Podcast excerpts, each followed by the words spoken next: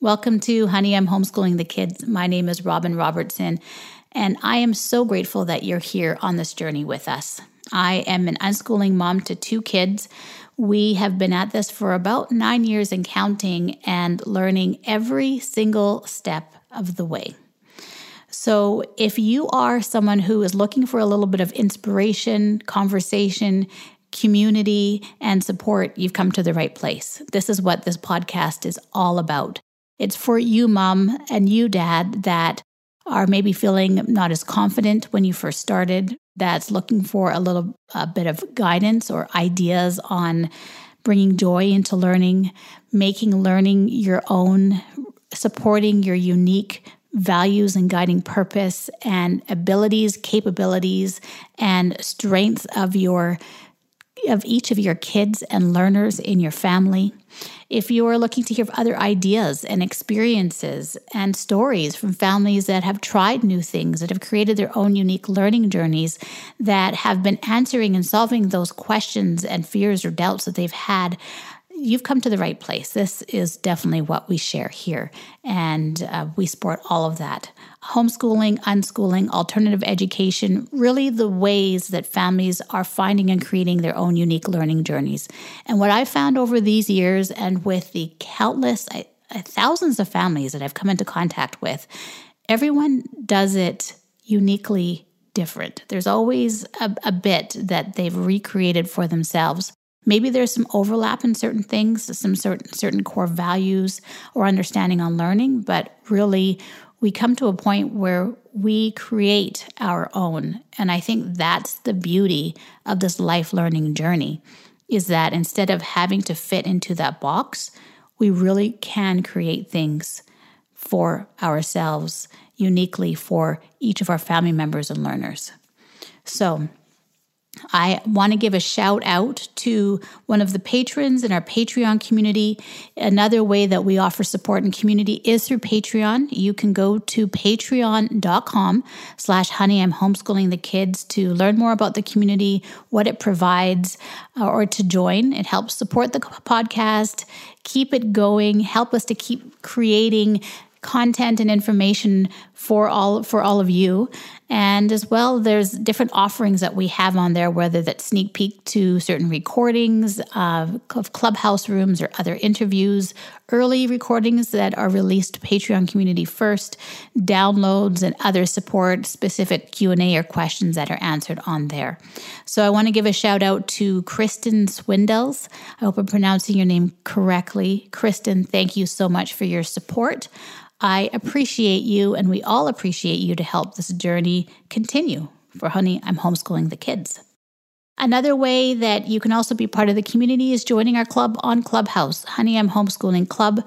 We have weekly gatherings each week, three times a week. We host rooms on all of the things around homeschooling, unschooling, self directed learning, parenting, education, progressive education, um, deconstructing education all of those themes that are important in that learning life.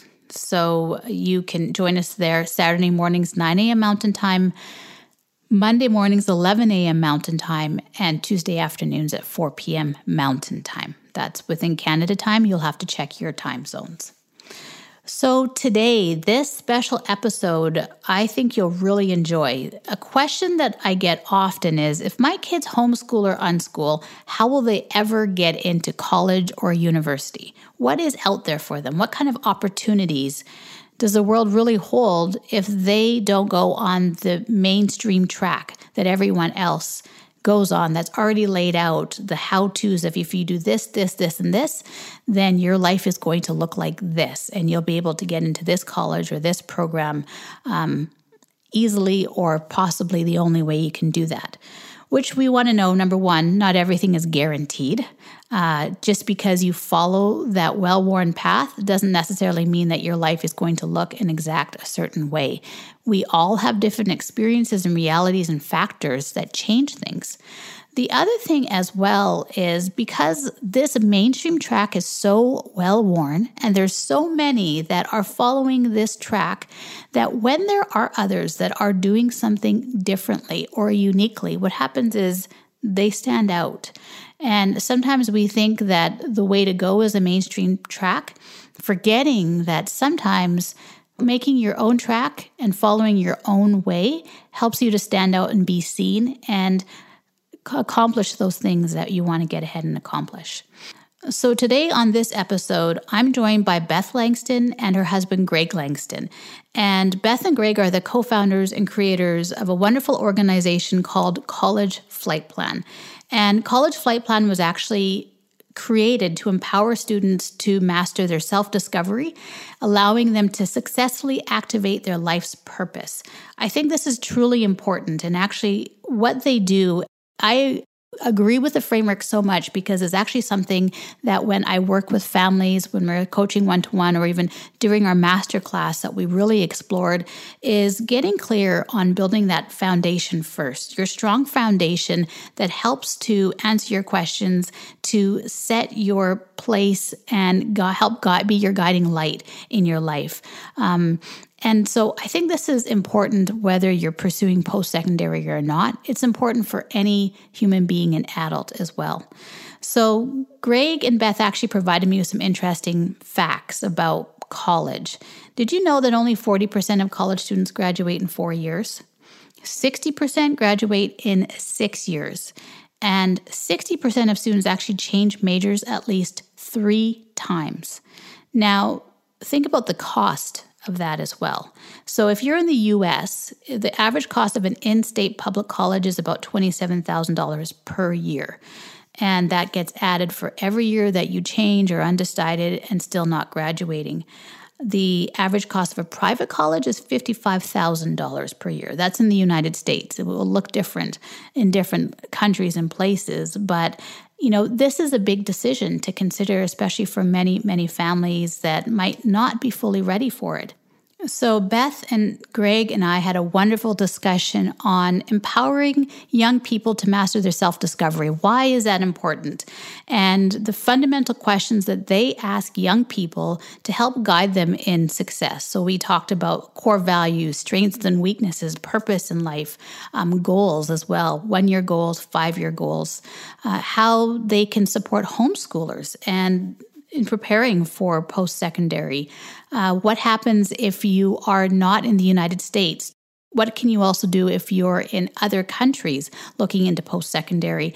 And they also talk about a few tips that they have seen put into practice that has been absolutely successful for those that want to stand out, especially for homeschoolers and unschoolers that are looking into that entrance process, things that most don't do, but that are always recognized.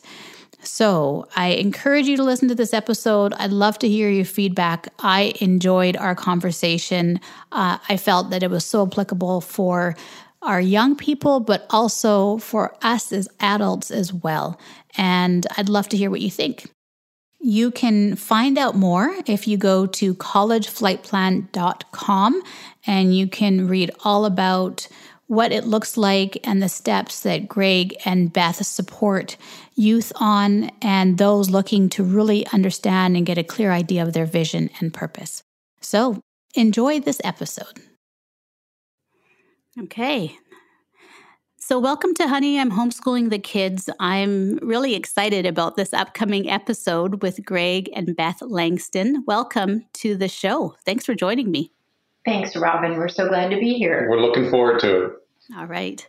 So, Beth and Greg Langston are the co founders and creators of College Flight Plan. Beth graduated from Purdue University in education and is an expert essay editor with a proven track record of helping students navigate the dreaded college applications essay process with tremendous success. Greg Langston graduated from Purdue's Krannert School of Business and is an expert in building high performance teams across 10 different industries. He's built and led businesses of over $1 billion and has worked in 65 countries. Their superpower is being able to blend their unique professional perspectives and training with their roles as engaged parents to develop transformational self discovery courses for high school students.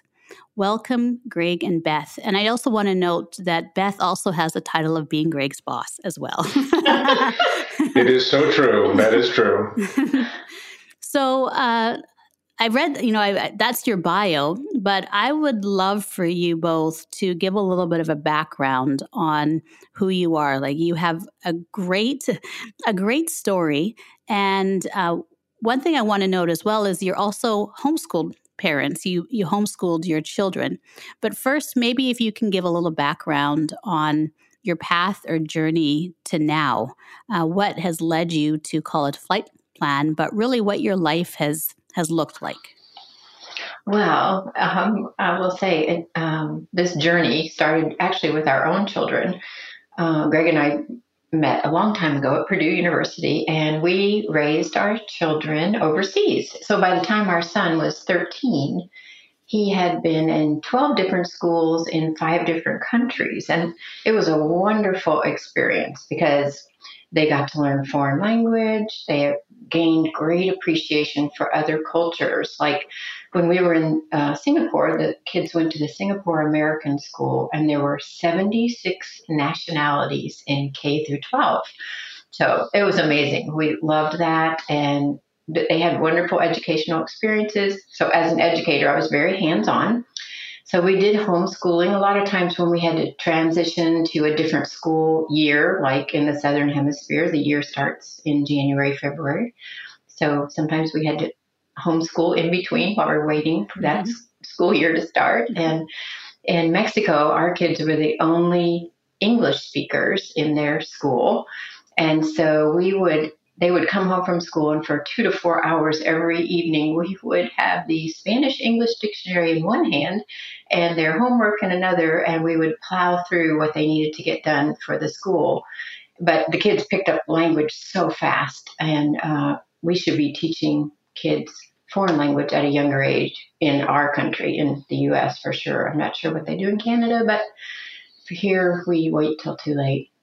Mm-hmm. But um, we also had a school in our home one year. Uh, we we hired a teacher from the states. She came down, and we had third, fourth, fifth, and sixth grade in our home. And we hired out a Spanish teacher. I taught the math part, and she taught everything else. And we had other expatriate children that would come every day. It was great. And the reason we did that is, and we talked a little bit before we got on the recording, is that the local local school we were pretty remote was not of a standard that we wanted for our kids or the other expatriate kids, and yeah. so that's why we brought the teacher in.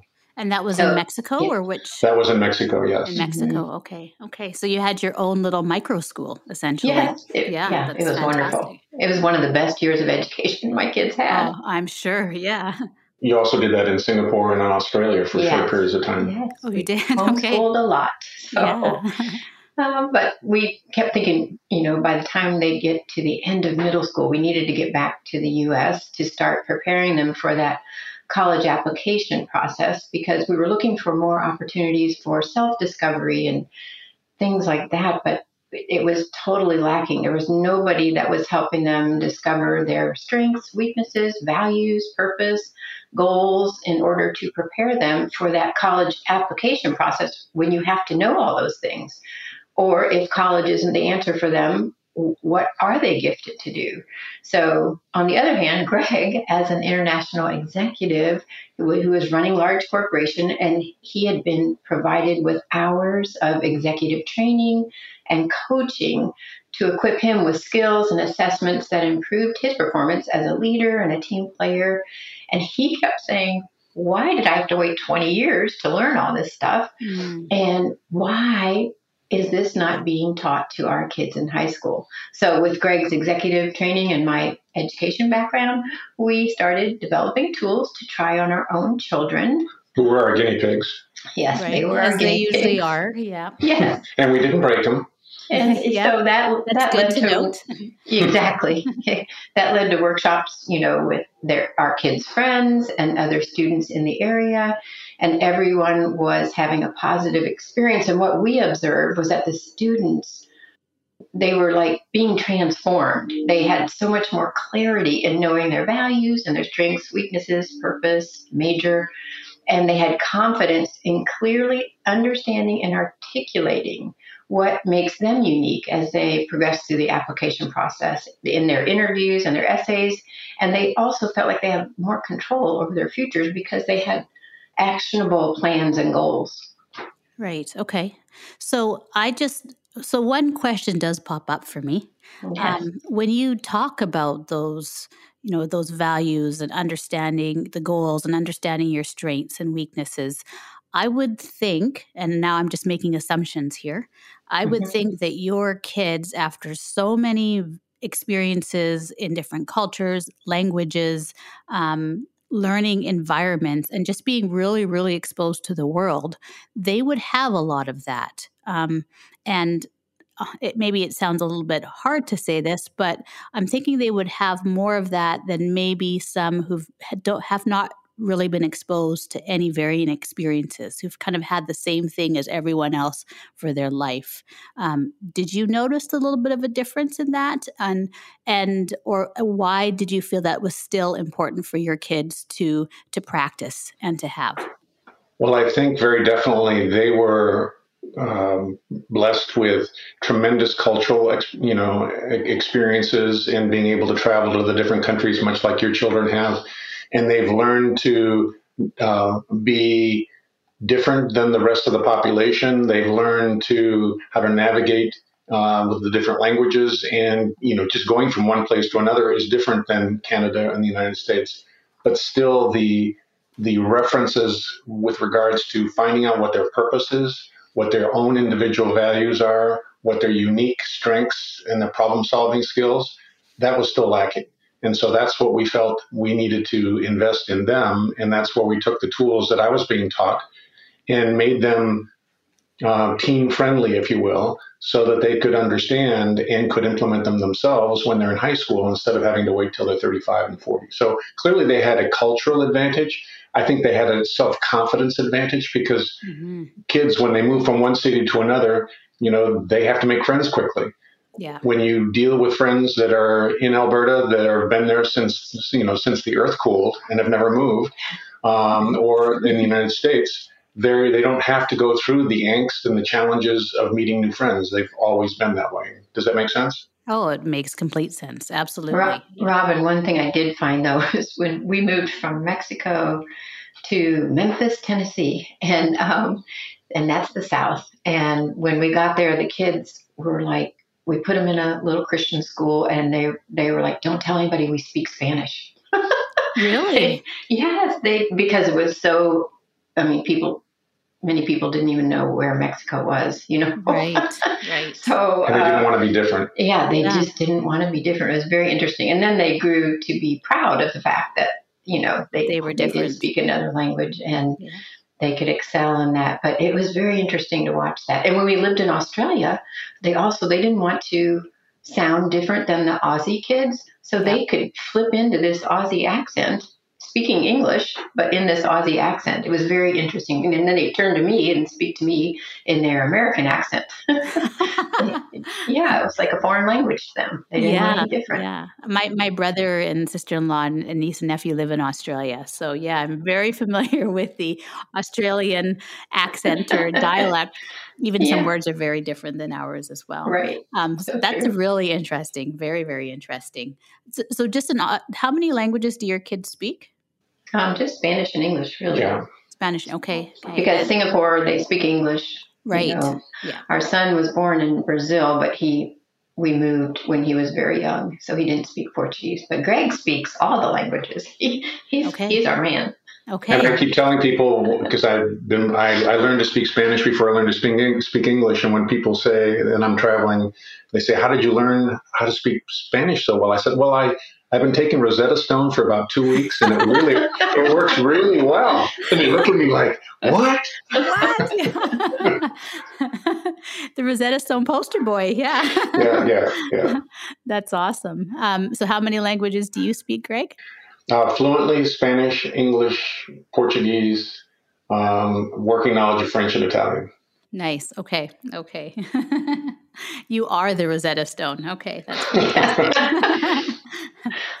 so okay, so so if we're exploring, you know, this for me, this is also very timely because, well, for a few things. Um, one, my kids are getting older. um, and looking at their future going forward as well. Uh, we have we are moving into our ninth year of home education, and we we take it year by year. And so far, every year our, our kids have wanted to continue that. Um, you know, my son is already exploring what he wants to do further. And actually, right now, he doesn't live at home. He's actually out uh, working in a work experience, um, and he for for a couple months, and so he'll be back in the fall. Um, wow. So it's really interesting. So this, you know, the the concept of your your um, values and your purpose, your strengths, and what you want to pursue and build on is, is really important for our family as well. Um, and but Robin, how great that he's experiencing that now, finding yes. out. You know, he, that's a great way to learn maybe some of his strengths and some of his weaknesses, and absolutely, and getting an idea of really what he wants to do in life. That's yeah, yeah, absolutely. Good for you for starting early. Thank you. Thank you very much. it's been a learning process for me as well as a parent for both my husband sure. and I. So, um, and we're still still going through that learning process. Um, but we also, I mean, as you you guys are well aware, there is a growing number of homeschooling families um, that are looking to homeschool, and, and, many that have kids in high school and that are, you know, asking the questions: How do we best help support them to be a good human in this life? How do we prepare them for life after the high school age um, as best as we can? Uh, and and I also work with families uh, in in in coaching them and and mentoring them in through the homeschool process and one of the the things i always focus on first is actually understanding and getting clear on your values and purpose because um, I Good always great. I find it's your your guiding light is what I call it. Right when you have those questions or uncertainties or doubts or don't you have choices in front of you, you don't know where to go. Um, my recommendation is always to go back to that purpose and, and guiding values because that's your centering point and from there you'll know do these decisions I have to make do they fit with our guiding purpose and values for our family? And uh, you know, it's a, you have a better idea of of where you want to go and the choices that you want to make, and then you feel more centered and sure as well uh, moving forward. I so, could not I could not agree with you more. In fact, if I can paint a, vi- a visual for your audience, the way we do, put I was going to ask you to talk about it more because that is your thing. So the, the, that is my thing, and it starts with values. And if your audience could visualize a huge tree, a cutaway of a tree with a root system that goes down very deep into the ground, and I think that the longest roots uh, in the world go down 400 feet. And so just use that as a thought about an anchor to your point about making decisions that your values are very important to hold the tree up. And so you have the root system is what I visualize as one's values or core beliefs. Those hold up the trunk of the tree, which is your life's purpose, which then holds up your goals and objectives, which are the branches of the tree. Does that does that make sense? Oh, that's and so, awesome. And so if you have a very strong root system and you envision that a storm comes along and the root system is not strong, then the tree is going to fall over with the storm that invariably will come in life. And so if you have a strong root system, you're going to make decisions, just like you mentioned, that will allow you to weather that storm. And so what we teach young people is to determine what are their seven primary values, then determine what are their core values that they will not waver on. And they have three core values. And then what they do is we put them through a gating process that says, why is this value important to you? Who or what in your life is contributing to this or negatively impacting this? And what actions are you going to take to resolve this if these are your core values? And also, we put them through a decision process that allows them, when they're not with their parents, much like your son is no longer with you for this multi month break, that when they're faced with a situation that could potentially violate their values, that they look and reflect and say, no, I'm not going to do that. I'm not going to do that. And this does follow my values, and I will do that. And so we feel that that's very important, and that's how we built initially. We built the program. Mm, I love it. I agree 100%. I cannot agree more. So, why, Beth, you had mentioned this early on as well. Why do you think we don't teach this or transfer this knowledge or information to our young people? because you know, we don't. I, I agree. We, we, especially in schools in the institution, we really don't. we don't. And I'm I've always been a little shocked, but it's nothing new where where we live anyway, because all the parents at the end of our process, the student presents to their parents their 14 pages of of summary of what they discovered about themselves. And all the parents say, I want to go through this too. I wish I had this when I was a kid. But for some reason, we teach a lot of other unnecessary things in our schools. And hopefully, homeschoolers will transition to incorporating teaching the values in their in their work that they do. And the, you know giving assessments to help kids know who they are where they're going help them set their goals for the future. And, and you know I, I, don't understand at all why it's not in the school system and why there aren't many other um, corporations or groups that teach this. Mm, yeah. The other thing too is that in the united states the average amount of counselors mm. per student there are 424 students per counselor. High school. High school counselor. And it's very difficult for a counselor to be able to do deep dive investment in an individual. The same as even though the parents think that's going to be done. And that's an advantage that a homeschooling mom or dad has versus versus the normal schools. And in in california where we live there are 900 students per college admissions officer counselor so there's no way that they're going to be able to have that that uh, dedication yeah that's right 900 okay um, yeah, I think the same where I, especially because I live in rural Alberta, um, it would be similar. I mean, their population is less, but just even the support is also less as well. So mm-hmm. I, I, see mm-hmm. that for sure. So could you would you be able to um, give me an example of the difference between because you talked about there's seven primary values and three core values. What's Correct. the difference? Why, what is the difference between a primary value and a core value? Um, the the process that a, that a student goes through is a selection process where they on the on the website. Uh, it's this is mobile friendly. It's all done on a computer. They can pick. There's a list of 60 different values because we want them. We want to, for them to have the opportunity to pick from whatever values they want. And we don't want to guide them and say you've got to pick these. We want to give them enough of a choice. So they start with 60.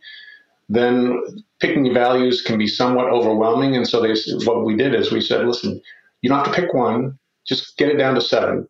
These will be your primary values that are your must have values. And there's also a description you can uh, hover over the, each value and it will describe it thoroughly for the student.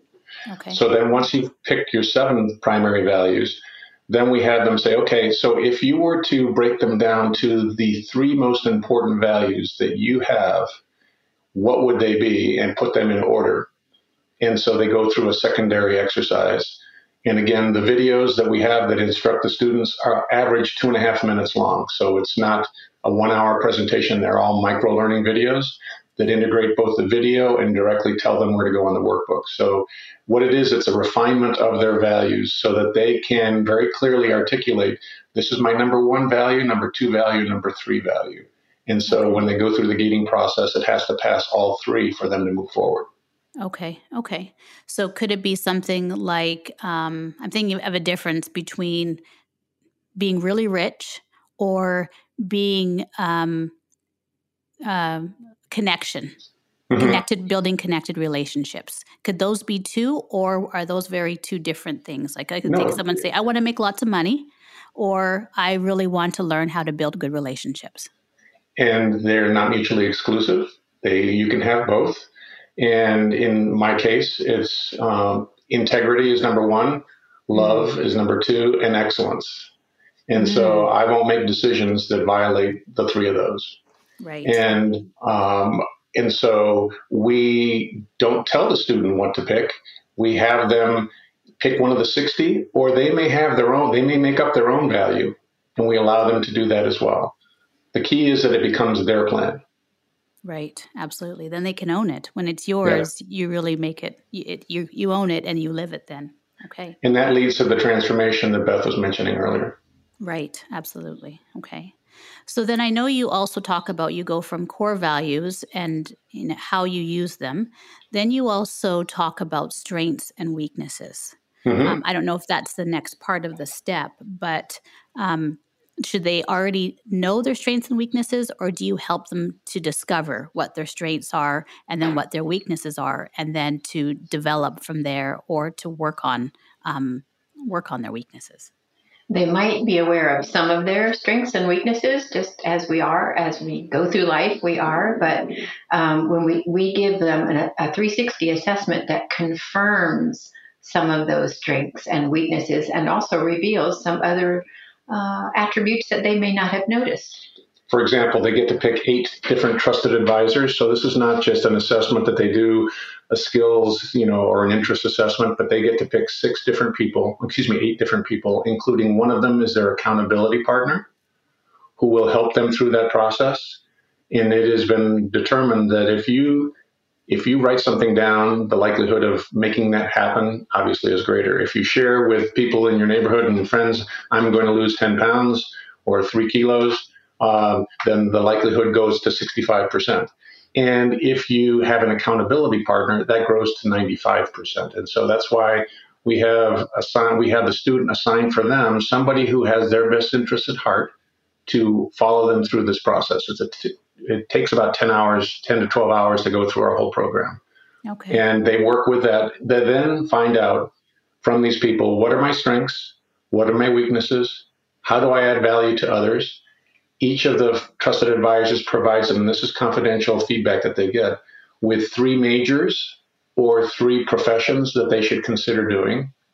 And so then the student gets a 200 data point report that says, this is what you're really good at this is what you don't do well and you should probably stay away from. And that's really valuable for them to know that information. Okay. Okay. Um, I like that. And how do I add value to others? I think that's a great question to ask. Um, it's not just I can do this really well, but also how does that work in my community and broader world and bringing that strength to others as well. Absolutely. So, what is the difference between? Because another one that you also explore is, you know, what is my purpose in life? Mm-hmm. So, what's the difference between understanding what your purpose in life is and understanding your values? Very interesting question. I believe that the way we put this together, your purpose and your values are intertwined, but your values support your purpose. Your purpose is your why if you have a student who, for example, your son is 14, 15 years old. Yep, yep. And so he is trying to figure out what is it that he is going to do at this point or early on in his life he was he was basically adopting knowingly or unknowingly the values of the family mm-hmm. as you've taught him you've taught him to establish his own personal set of core values and you'll continue to do that what he has to determine is what is he doing? And what he's doing is he's going through a work experience now.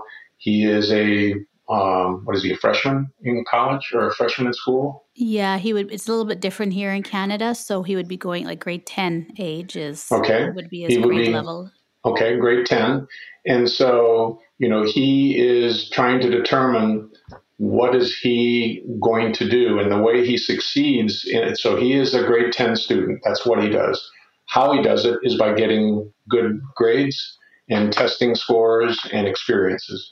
Why he does what he does, that's the key. What gets him up in the morning so that he is inspired to do that going forward or to change his profession or his interests. And so, what we are able to do is we're able to help come alongside the student and ignite what their real passion is. And the way we do that is through a series of stories where we determine 10 different stories in their life that have impacted them, whether it be a parent, a sporting event, or something that they did that was very inspirational to them. And how did they react? Who said what? How did they contribute to the situation? And what were the impacts that they had on themselves and others? And through that, they develop what is their purpose statement. Okay, interesting. Okay, could you give me an example of maybe a story that you had or that Beth that you had that what that impacted you that helped you to get clear on your purpose? Because I'm thinking a story could be either highly positive or highly negative. And that's very true. Um, because you know some people grow up in families that are have, have abusive situations or very unfortunate situations, and that can be both a trigger for a family to uh, a student to say, I'm not going to have that happen in my family, and I'm going to be looking at for things that I can ensure that I do so that I don't marry this type of person or I don't accept this type of activity, and or on the flip side, I weathered this storm and I got through it, and I'm going to dedicate the rest of my life to help people who don't know how to weather the storm. That's how I'm going to dedicate myself going forward. Does that make sense? Oh, that makes absolute yes, it does. And the purpose statement is sorry to interrupt. The purpose nope. statement is uh, where we find that the student figures out how they can make a difference in their world, and that's such an important question for kids to answer. They want to know where they belong and how they can make a difference, and that's what they come to in their purpose statement. And this also goes uh, right in the face of their social media feed because. Mm-hmm social media is very damaging to the kids and to many parents alike. And one of the things that the kids come out of as a result of going through this process is they have a much greater sense of clarity as to what's important. And one of the things that we have them do is establish aspirational goals for health, wealth, wisdom, and relationships. And part and parcel to that is if this is what your aspirational goals are that they write down, what are some things that you're doing now that you wish to eliminate that are not helping you? And invariably, more than 95%, they say too much social media and not enough sleep. Really? 95% yeah. say that? Yes, absolutely. Wow. Okay. Okay. And so what they do is they then determine, they say, I'm going to reduce my social media by, you know, one hour five hours, what have you. You have you had one student that you talked to two weeks ago who's saying, you know, I'm under the sheets and I'm just scrolling up. Yeah, she, she says I just keep scrolling and scrolling too late, and of course that affects your sleep time too. Mm-hmm. So. yeah, absolutely. I know even for myself as an adult in my 40s that if I just for my sleep I have to put my screens away completely at least an hour before I go to bed or else you know I, I you know it's something whether you know work i have to, i turn it off at a certain time and then just screens themselves i you know it's kind of a shutdown a, a, an evening preparation a bedtime preparation but i find a difference in my sleep when i am off screens for a certain amount of time before i get into bed as well. So yeah but that's also the social media is doing a great job if you're still scrolling through like that's that's the purpose right? To keep you on to continue to scroll. So right. did you see the movie social dilemma yet? I did yeah. I watched mm-hmm. it with my kids yeah. Enough said. Yeah. Yeah yeah um, so, uh, the next question I wanted to ask you, because we're continuing, I wanted to ask you about those five fundamental questions that you ask young people in this process. Mm-hmm. So, you know, one was the core values and how do I use them? What are my strengths and weaknesses? What is my purpose in life? And I know one of the, the fourth one is what are the college majors that best suit me? So when I and I'm thinking about my own personal experience in in in life in the world. And my college major I, I i did i'm an international business major. So i think that did fit very well because one i wanted to continue to travel but to be able to work and have a career within it as well. Um, but you know what i also found for myself is that you know like many of us i went through di- many different career iterations. Uh, my careers changed. I didn't after i graduate i didn't have one specific career job and stuck with it um, throughout my time. It, it evolved and it changed as well. So when it so I'm I'm asking that because so many of us do say that many times what we we take in college, what we prepare for, isn't necessarily what we end up doing in life. Um, mm-hmm. So how important is that to really understand college majors that best suit suit me or suit an individual when the jobs and our future landscape is changing so quickly and shifting, and many times we go through many different career changes as it is as an adult. Okay, well, um, very, very good questions. Let me unpack, unpack a few statistics that will shock a lot of your audience. Okay. In, uh, in, in, the United States, 40% of college graduates graduate in four years. A full 60% of them graduate in six years when they're supposed to graduate in four. Right. Yeah. 60% of them change majors at least three times because they're not sure about their self discovery. And what that does is that saddles them with tremendous debt because yes. in the United States, a university, a local university, the cheapest you can be is probably $27,000. A private school is $50,000 a year, US dollars. Um, and for those from Canada, obviously you know that's different. Um, mm-hmm. And an Ivy League school is $80,000. And so what happens is they will be saddled with a tremendous amount of debt. And the the interesting thing is to your very question about moving from job to job, they've identified that between the ages of 16 and 29, 87% of the population has no purpose or meaning. Let me say that mm-hmm. again.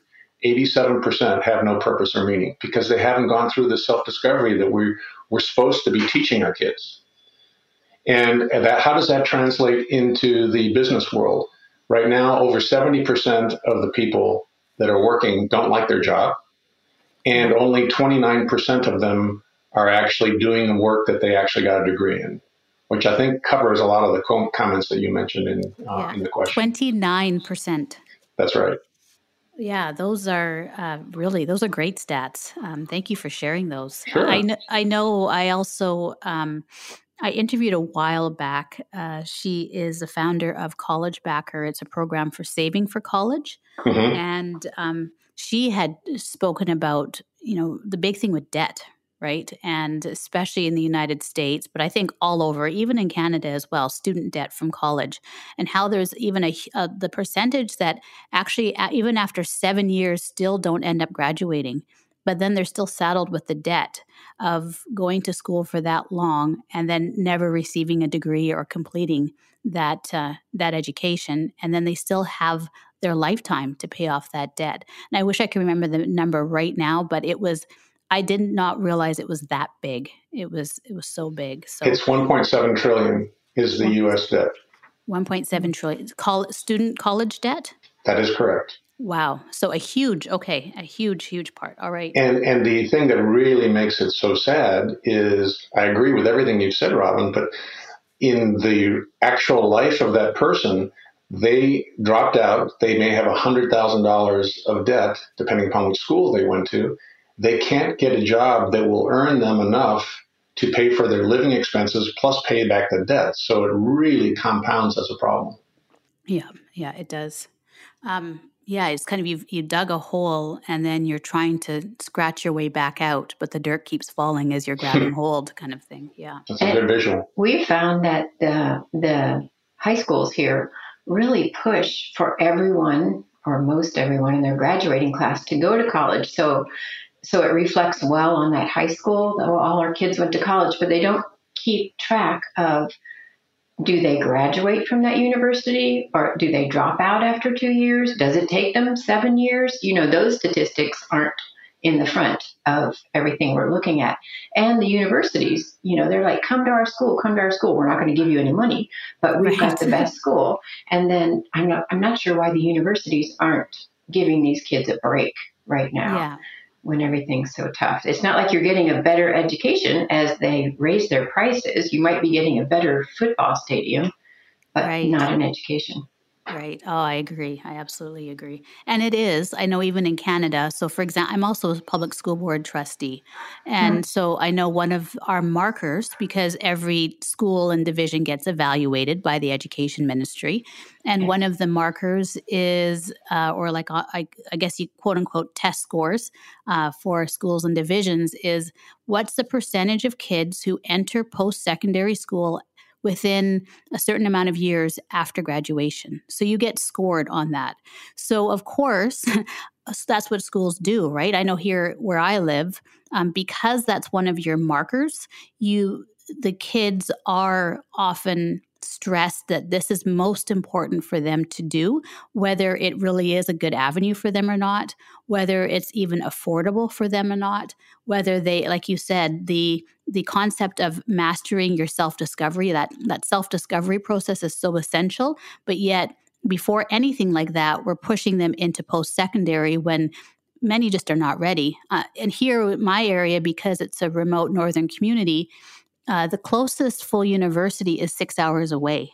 So that wow. also means on top of that, that you know there is a college that's an hour and a half away which is wonderful and we have a local college in our town that offers a few courses but not a diverse range of courses but if they want to go to a university they not only maybe are not sure, they sometimes feel pressured into it, and then they're moving away from home and are on their own. Again, a whole new life preparation that many are not yet ready for right. in a big city, in a new place.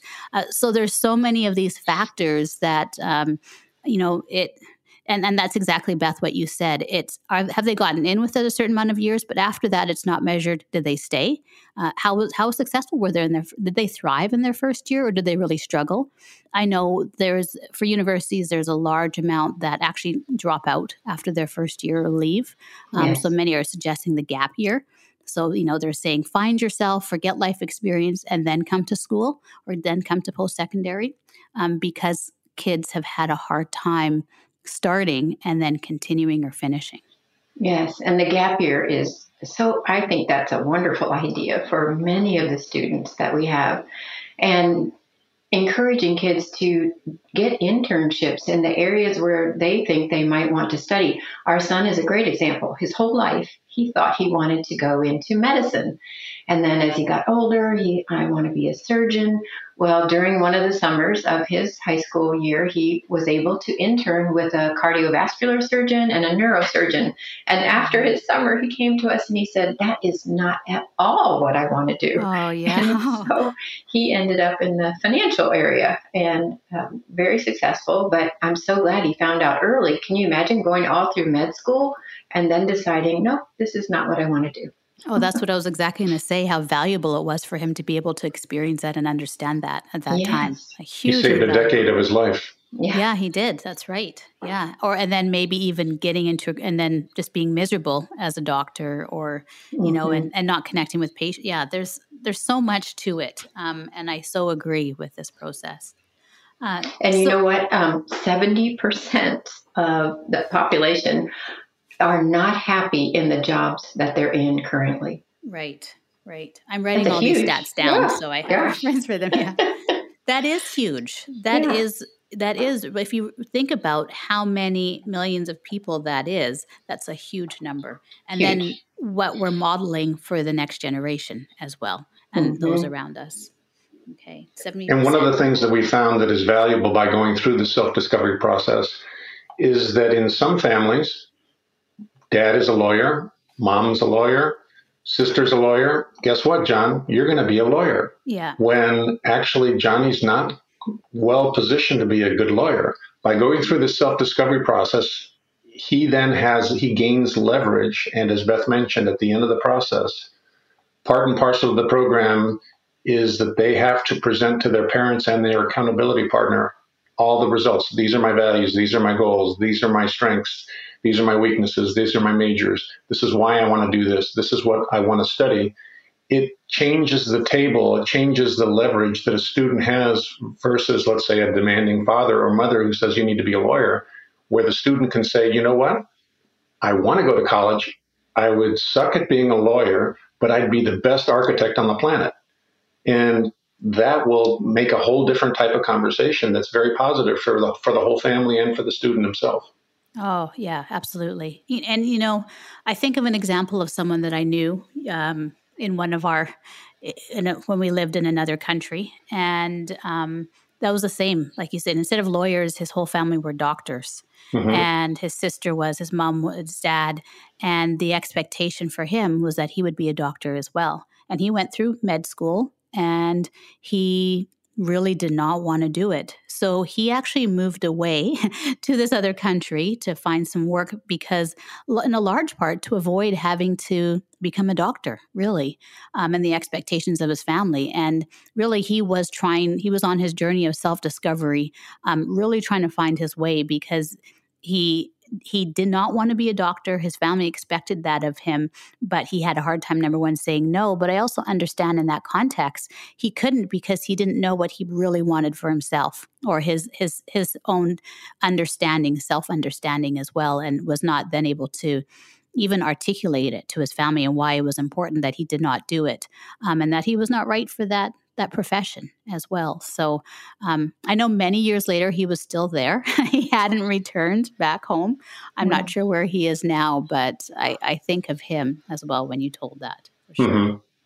Well, and we usually find that the parents are so pleased and surprised at all the um, information that they're getting from their child. You know, usually you go to a course and they say, How was it? Or you come home from a class and oh, it was fine, you know. But here they have to sit down and explain everything that they've learned, and it, it's very rewarding for everyone in the room, for us to see the discovery that's gone on and the appreciation that the parents have for what their student has gone through. It's amazing.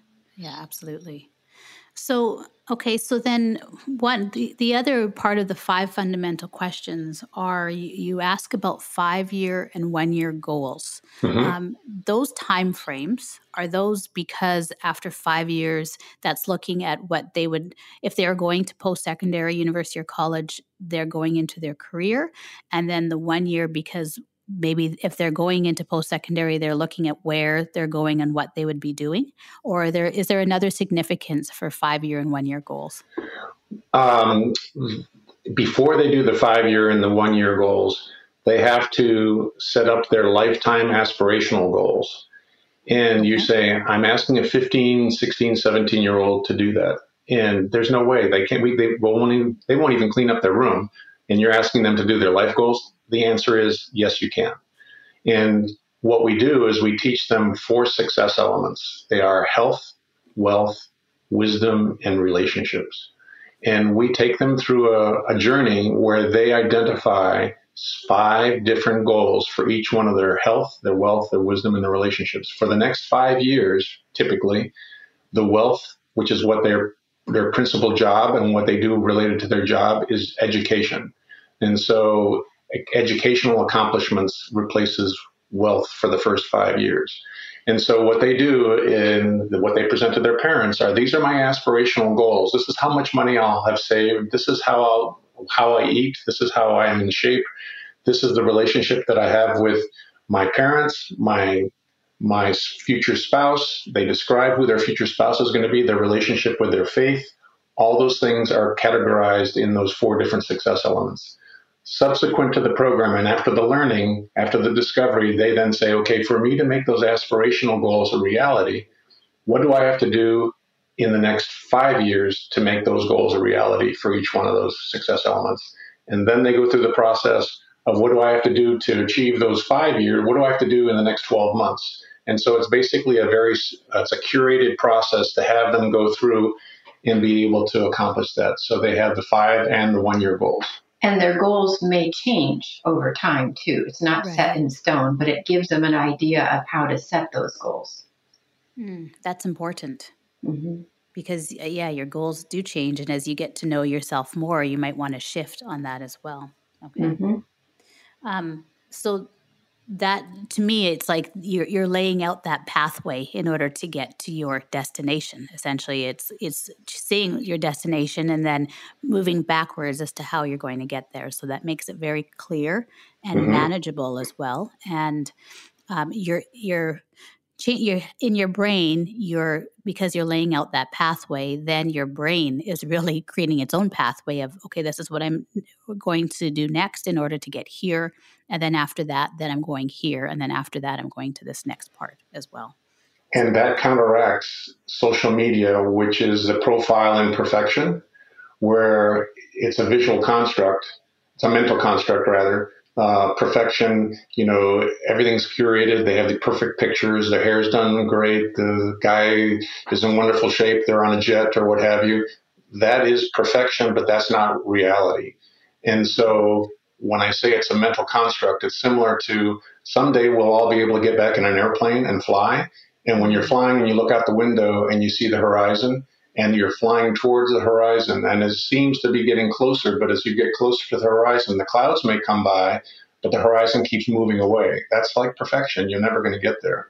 So we teach our students to say for you to have a healthy sense of accomplishment you need to look at each of your success elements health wealth wisdom and relationships and where are you today versus what you accomplished yesterday and measure yourself versus that not perfection which is a much healthier com- uh, comparison yeah we teach them progress not perfection. Hmm, i love that. Okay progress not perfection. Okay.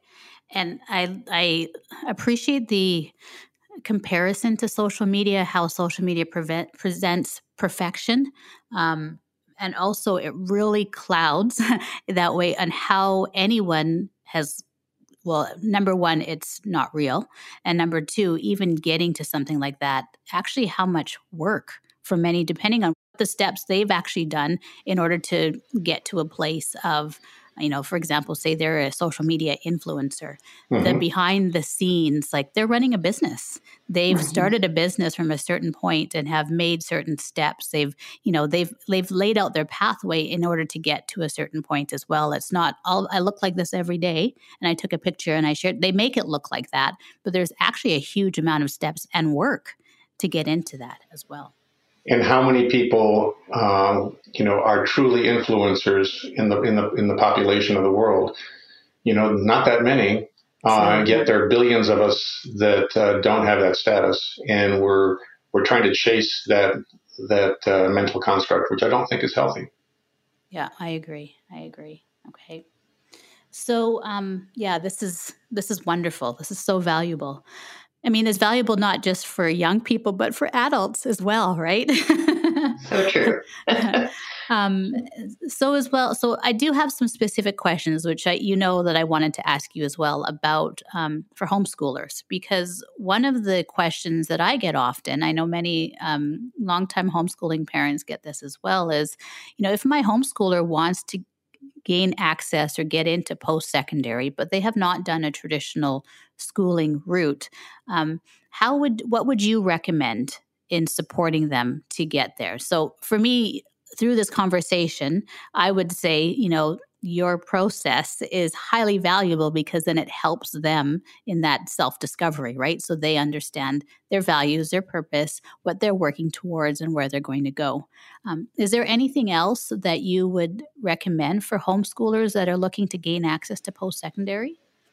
I would say start early in the process, especially the self discovery process. Start early with internships. Um, help your kids learn how to set goals. We we subscribe to SMART goals, goals mm-hmm. that are specific, measurable, attainable, relevant, and time bound. And um, also, a great thing is help your kids develop a growth mindset versus a fixed mindset. Uh, we have we found that positive affirmations have a huge effect on teens today, and a growth mindset does that. You know, let's have that victor mentality, not the victim mentality.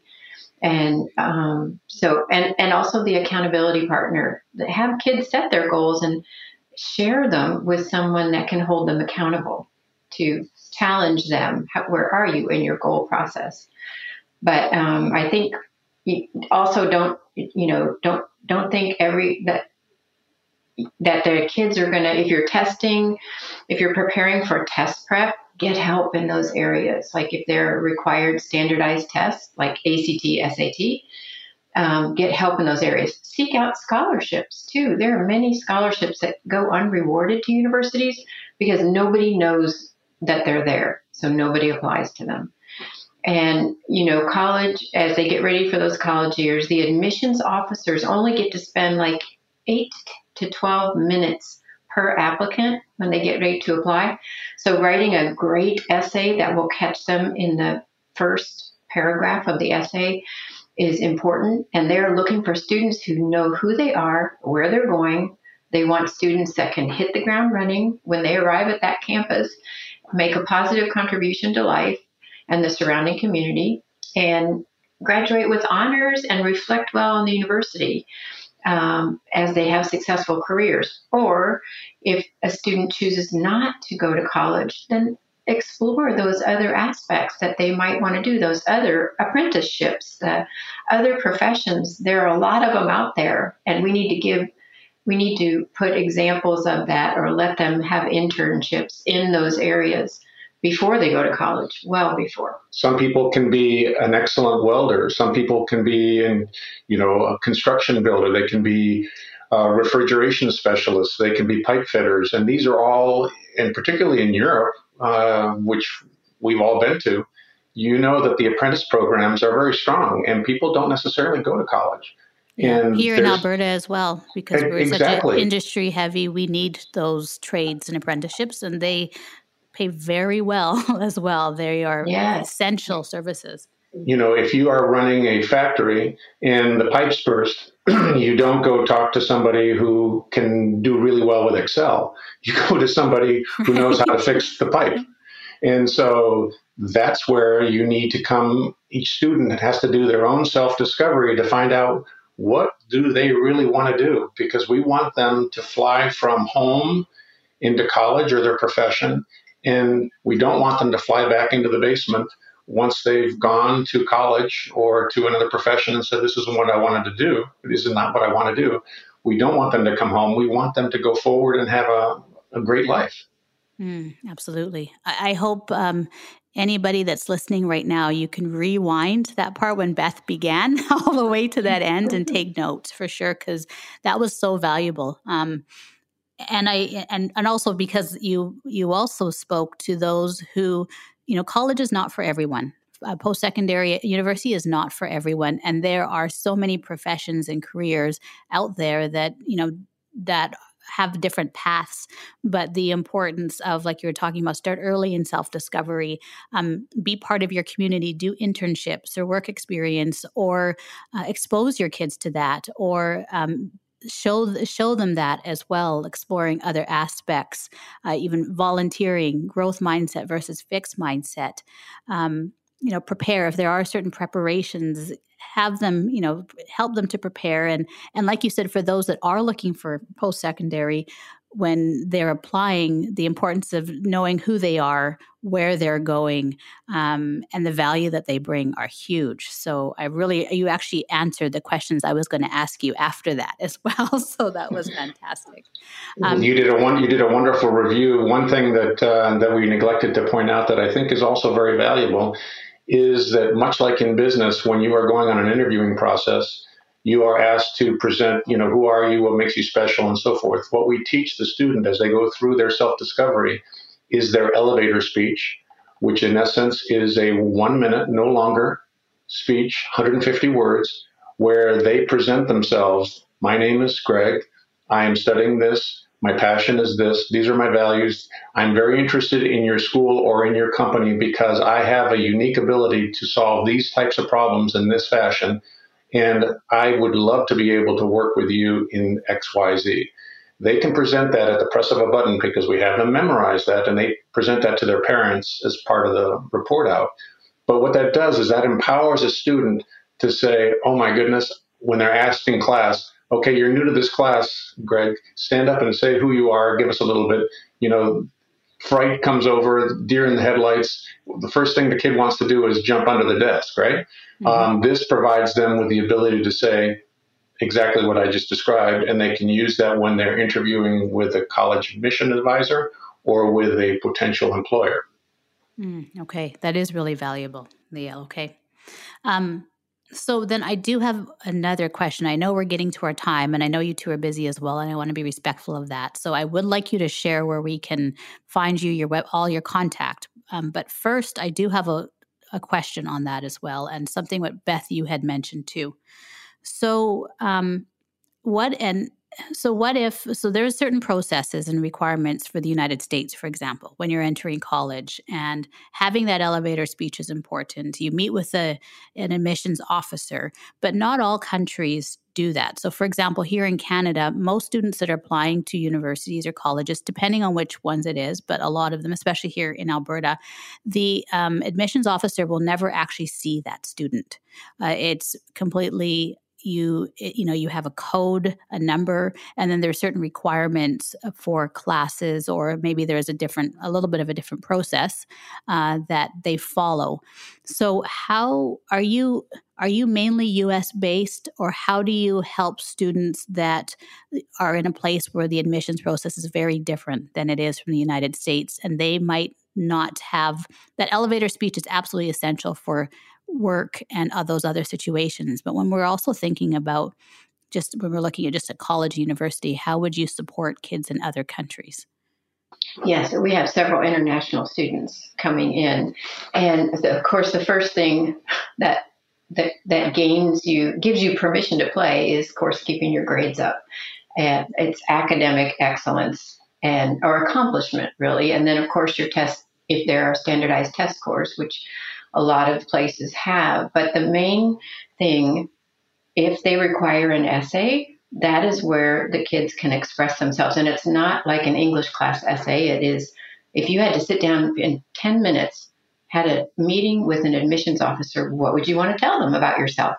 And it's not cheesy or overwritten or anything. But the other thing is, even though these students may not have an appointment with an admissions officer or ever, you know, have a reason to talk to them, they can call the admissions office and ask questions that they might have.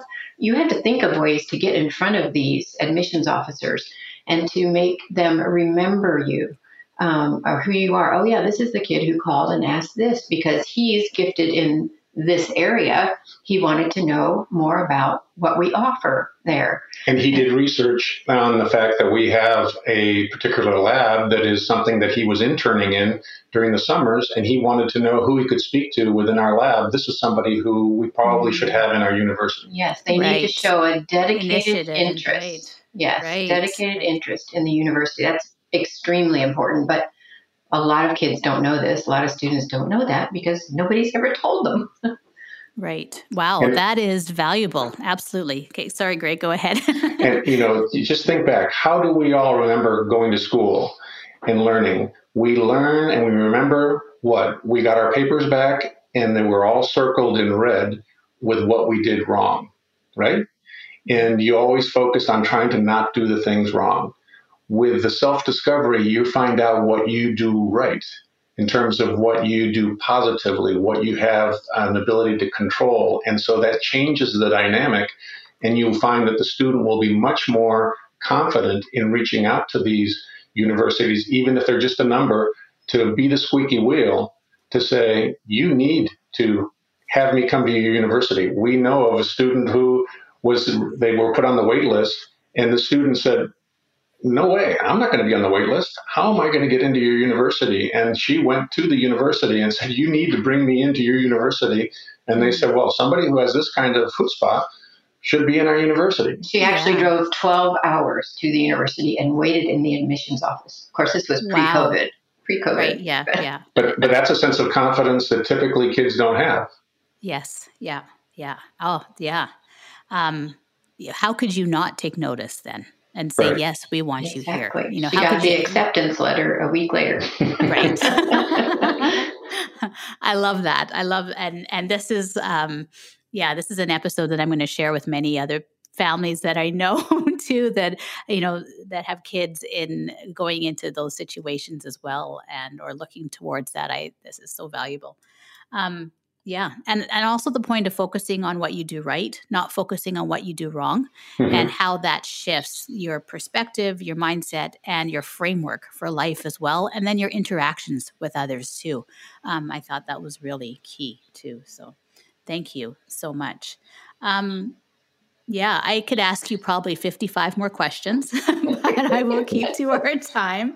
So I just, well, first, I want to say thank you for reaching out and I appreciate connecting with you. And I think this was a great conversation and um, extremely valuable, especially as obviously I'm a parent who has a, you know, my oldest is entering the world in many different ways. And I, for both of my kids and for myself, um, really I think uh, in our family, mastering self discovery is a, a, a, process that has been important to us, but ever more now um, as they're getting older, but also in the world that we're in as well now. And I think it really does set you up for long term success and confidence and independence, uh, which is so important and valuable as well. Mm-hmm. Well, thanks um, for letting us share what we feel is a very important topic. We appreciate that. Thanks, Beth. My pleasure. Uh, so I would like you to take some time right now to um, talk about how we can find out more about College Flight Plan, where we can reach you and connect with you, uh, or where our, our kids can do so. I am going to put all the information in the show notes as well. So if you're listening, you can go straight to the show notes and I'll link that directly. Great. But still, so you can hear that if you're listening, um, Beth and Greg, could you share that right now? Sure, they can find us at collegeflightplan.com, collegeflightplan.com. And for your listeners, we've created the Parents Starter Kit to Teen Self Discovery, which is a really good document that has five early actions you can take for post high school success, free assessments that we recommend uh, if they're going to be considering sending their kids to the United States, ACT, SAT, prep resources some scholarship and cost resources to save money and how they can get in touch with us. But they can find Beth at beth at collegeflightplan.com or they can find me and Greg at collegeflightplan.com. And to get the document that I just mentioned, they go to collegeflightplan.com slash guide. Okay, collegeflightplan.com slash guide. Perfect. Okay. All right. Thank you so much. Um, before we close out, is there any last words that either of you or both of you would like to leave for our listeners? Well, I want to encourage parents who uh, find this college prep uh, process very stressful, that they are not alone. But as you start to work through it, and once the first student has gone through it, it becomes more familiar to the whole family and it gets a little easier. And we are here to help ease the stress of all of that and to just share what we've learned. And you're not alone. Start early and just do what you know as a parent, what is best for your child. Try to give them those opportunities and don't expect the schools to be able to have all the answers because they don't have the time or the inclination or the training to be able to do the self discovery. They need to find it elsewhere. Mm, absolutely. Thank you so much. Um, and I recommend everyone to reach out to Beth and Greg, especially if you have any questions or you want to learn more. And I appreciate this hour that you spent with me. Well, we appreciate you, Robin. Thank you so much. It's been awesome, Robin. Thank you. Thank you.